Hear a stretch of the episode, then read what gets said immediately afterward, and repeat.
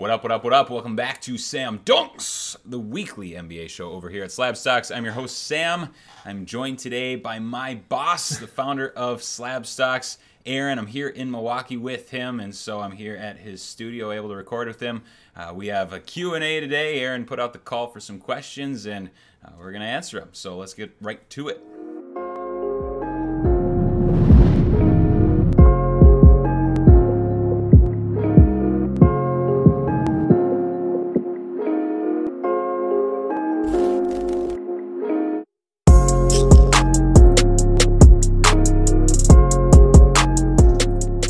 Question for Sam is, which players are going to make a splash this offseason?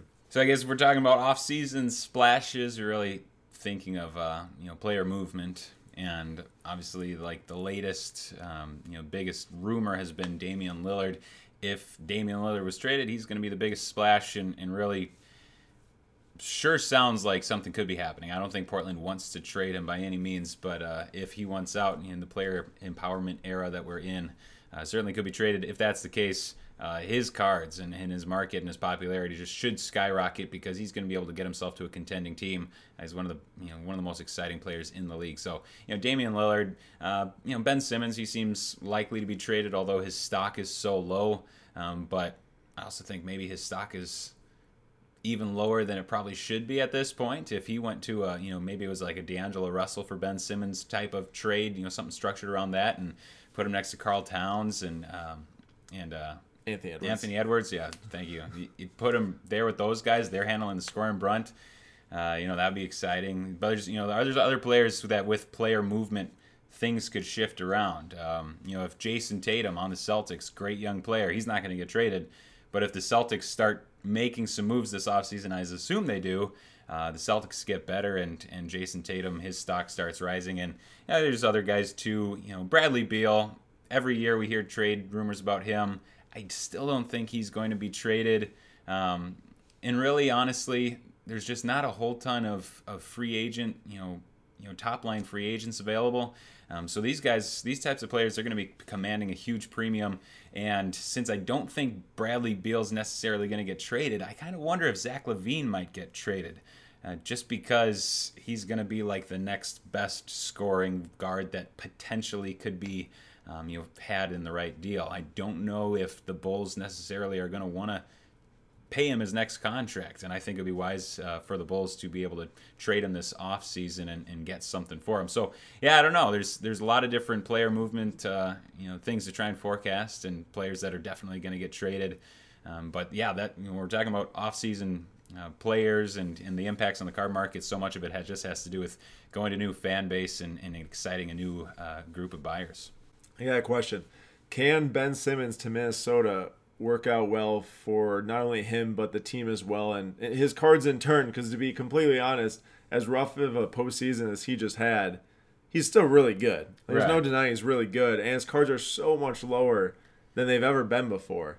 So would it make sense to maybe buy a Ben Simmons this offseason when people are just, so much hate's coming his way? Yeah, it's tough because if I think we know enough about Ben Simmons by now to realize that he's not going to be the guy in the playoffs. He's not going to be scoring in the fourth quarter. That's probably just not what he's going to be. The things he does well, he does really well. And I think if it was Minnesota, I think some of his talents really kind of mesh well with the rest of that roster there. No offense to my Minnesota brethren, I don't think they're planning on contending anytime soon. So his big weakness in the playoffs probably won't really show through as much as it did in Philadelphia, where they really had, their eyes aimed on showing up in the finals as the, the entrant from the Eastern Conference. So it could help the team, and also some of his weaknesses might be minimized in Minnesota. Also, certainly get the spotlight off of him playing there in Minneapolis. It is kind of a risk. Even your money situation better than I do, obviously. And your risk tolerance, so it's definitely risky, but I can't imagine his market ever really gets much lower than it currently is. The way that series went, and 3 shots total in the fourth quarters combined, I think it was, and I mean just kind of humiliating all around, and so he's pretty much at the basement of his market. It has to be. So, yeah, conceivably, if he's traded and starts impressing again, things could start trending in the right direction. Shifting focus to the future here, we just had the NBA draft lottery. Which draft picks this upcoming season will be the biggest ones to watch in the potential superstars, especially with how the lottery shook out? Well, I mean, obviously the big one is Cade Cunningham. And, like, I have a lot of family and friends that are Detroit Pistons fans. So, like, I'm super pumped for the Pistons to win the lottery. Although we've been hearing stuff about maybe they won't take Cade, or they're looking at the top five guys. I think if they're sticking at the first overall pick, they're obviously going to be taking Cade Cunningham, and, you know, just perfect fit there. They need a superstar. They don't, you know, they've had draft picks. They've had good draft picks. They had a really good draft last year. But what they need is that star player, and that's what Cade Cunningham is. He's a big guy, big wing guard, secondary guard type of, positionally. But he's going to be bringing down the ball. He's going to be dictating the offense. He's going to be able to get to his spots. He's not like the most overpowering athletically, but similar to like Luka Doncic type, where he's not doesn't exactly just drive by you, but he can just put the ball in the basket wherever he is, and three-level scorer and just make things happen on offense, both for himself and for his teammates. You absolutely need that type of player in the NBA if you're going to be successful, and I think Cade Cunningham is that. But then, some of the names that are right after that, Jalen Suggs, Jalen Green, Evan Mobley, the top four, they're all really, really good. I think it's Cade Cunningham, and then the next three are just a little bit behind him, but they're all three of them really good. Jalen Green, just super hyper athletic wing, good shooter. If he went to the Rockets or something like that, I think that'd be an awesome fit alongside KPJ, Evan Mobley, a big two-way center, kind of a very athletic, very mobile center of the future type of guy. Not a super great three-point shooter or anything like that by any stretch yet, although sure seems like that could be coming soon. I've heard a lot of comparisons between him and Anthony Davis, which is pretty unfair, but I think like the next generation's closest iteration of Anthony Davis could be a good description of what he might bring. I would love it if he went to the Cleveland Cavaliers, got to team up with Darius Garland. That would be just awesome in my mind. And then Jalen Suggs, Minnesota boy. Yeah. If the Timberwolves would have been able to keep their pick, that would have just been a perfect fit for them. Did not happen, but Jalen Suggs, just super high IQ point guard, kind of a streaky shooter. But, I mean, imagine if he goes to Toronto and he's teaming up with Siakam in the post, and then he's got VanVleet next to him, two ball handlers, just dynamic, creators for everyone else. That would be awesome. So, I think those are the four biggest names. Kaminga, I would assume, would go fifth and probably to Orlando or something like that. And honestly, I haven't watched a whole ton of him, but that's the name I've heard. So those are the big four, and I'm super excited for all of them. All right, next question is, what are some players on some weak teams with potential for a breakout this season? Well, since we just talked about Cade Cunningham, I think Killian Hayes is a name that comes to mind. I really liked Killian Hayes before the draft. He kind of had a really rough start. He was injured most of the year. He started getting better as the season went on. Love Killian Hayes, though, or I would love him to be good. And having a two ball handler lead, initiator tandem there in Detroit for the long haul, that'd be kind of cool. That's kind of the way the NBA is trending, is you really don't want just one player that can dictate the offense. But, if you have two guys that can do that, if Cade Cunningham's taking off a lot of the pressure from Killian Hayes, I wouldn't be super surprised to see Killian, just really improve this year. But you think of other guys. You said bad teams, right? Yeah. Yeah. The Bulls, they didn't get their pick this year. They had to give it over to Orlando. That was in the deal for Vucevic. So, Patrick Williams, obviously he was their first round pick last year. He's still going to be their only first round pick for this couple of years. So I think the Bulls obviously have every intention to continue developing him, getting him as many minutes as they can. The Bulls, I guess they're better than a bad team, but I would still say that he's going to be a big focus there in Chicago. And I don't know if Bradley Beal is going to get traded, but if he was, I would love to see the ball in Denny Avdia's hand and just try and get him, initiating the offense there in Washington. We didn't get to see that from him this last year. That's exactly the role he was playing when he was playing over there in Israel and in Europe.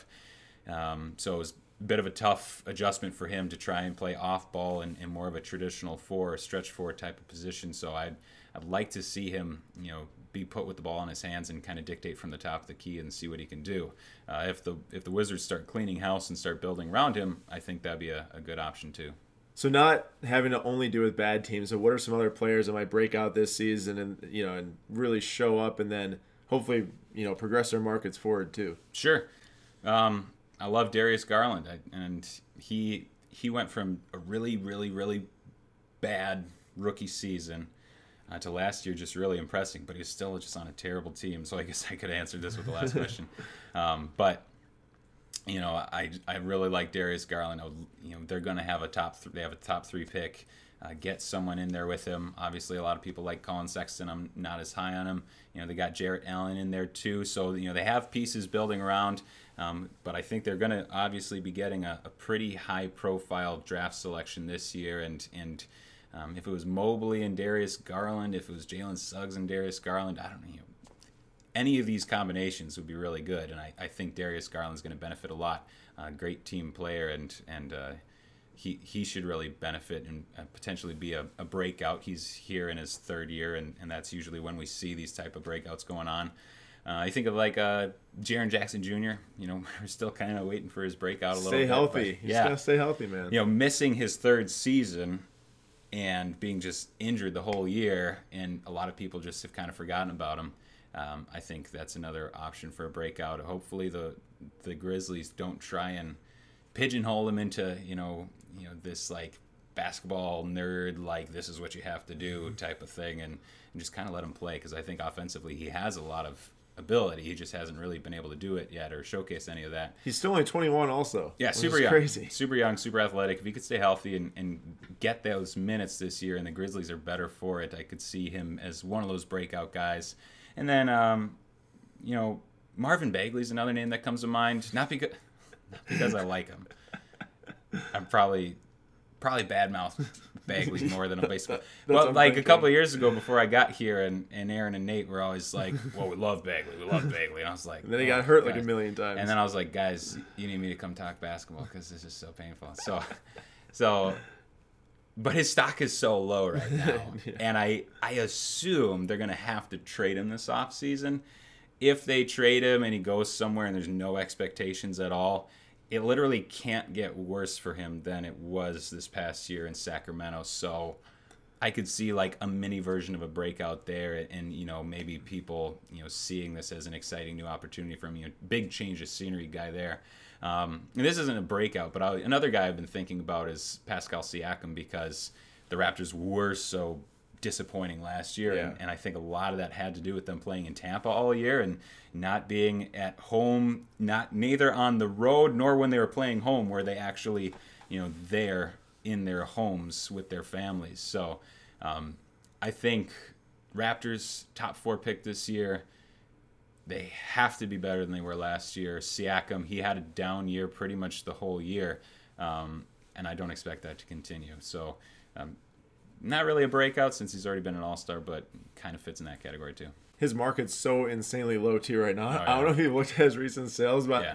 I'm pretty sure like a Prism Silver PSA 9 sold for like $50 rookie. Like just really in the dumps compared to what it was when they were making those playoff runs. Yeah. No, yeah. Losing Kawhi really changed a lot for them, but they still have a great coach, and they still have a lot of good two-way players, and I think there was just so many different factors involved last year that made the Raptors what they were. It's got to change. So we've got a question here. Thoughts on premium stock complete set, also shimmer versus flash parallels. So the new premium stock, Hoops premium stock this season came in 2019, and it had a lot of different configurations between the complete set, the Target edition, which was like the Pulsars, and then it had like the Collector's edition, which were all numbered, and then it has all the hybrid boxes, the mega boxes, just so much premium stock, so much supply out there. And at first, I really actually liked those complete sets with the Pulsars. I thought, a card that's not printed insanely high, Once they start to get graded, the population shouldn't be super high. I do like those cards a lot, but the problem is when there's not longevity with a certain set, and then they introduce a new set, but they introduce it with insane quantities and insane parallels and flash parallels and all this other stuff that people have a hard time figuring out. It's really hard to figure out what's actually going to stick going forward, or what people are going to value 3 years from now, 4 years from now. I mean, a lot of people just go and turn to the stuff that they know, you know, buying the hobby parallels from, you know, actual Prism with the blue ices and the purple ice and the oranges. I know those are all more expensive than the Hoops Premium stock, but in reality, that's why they're worth more, because people know what they're buying.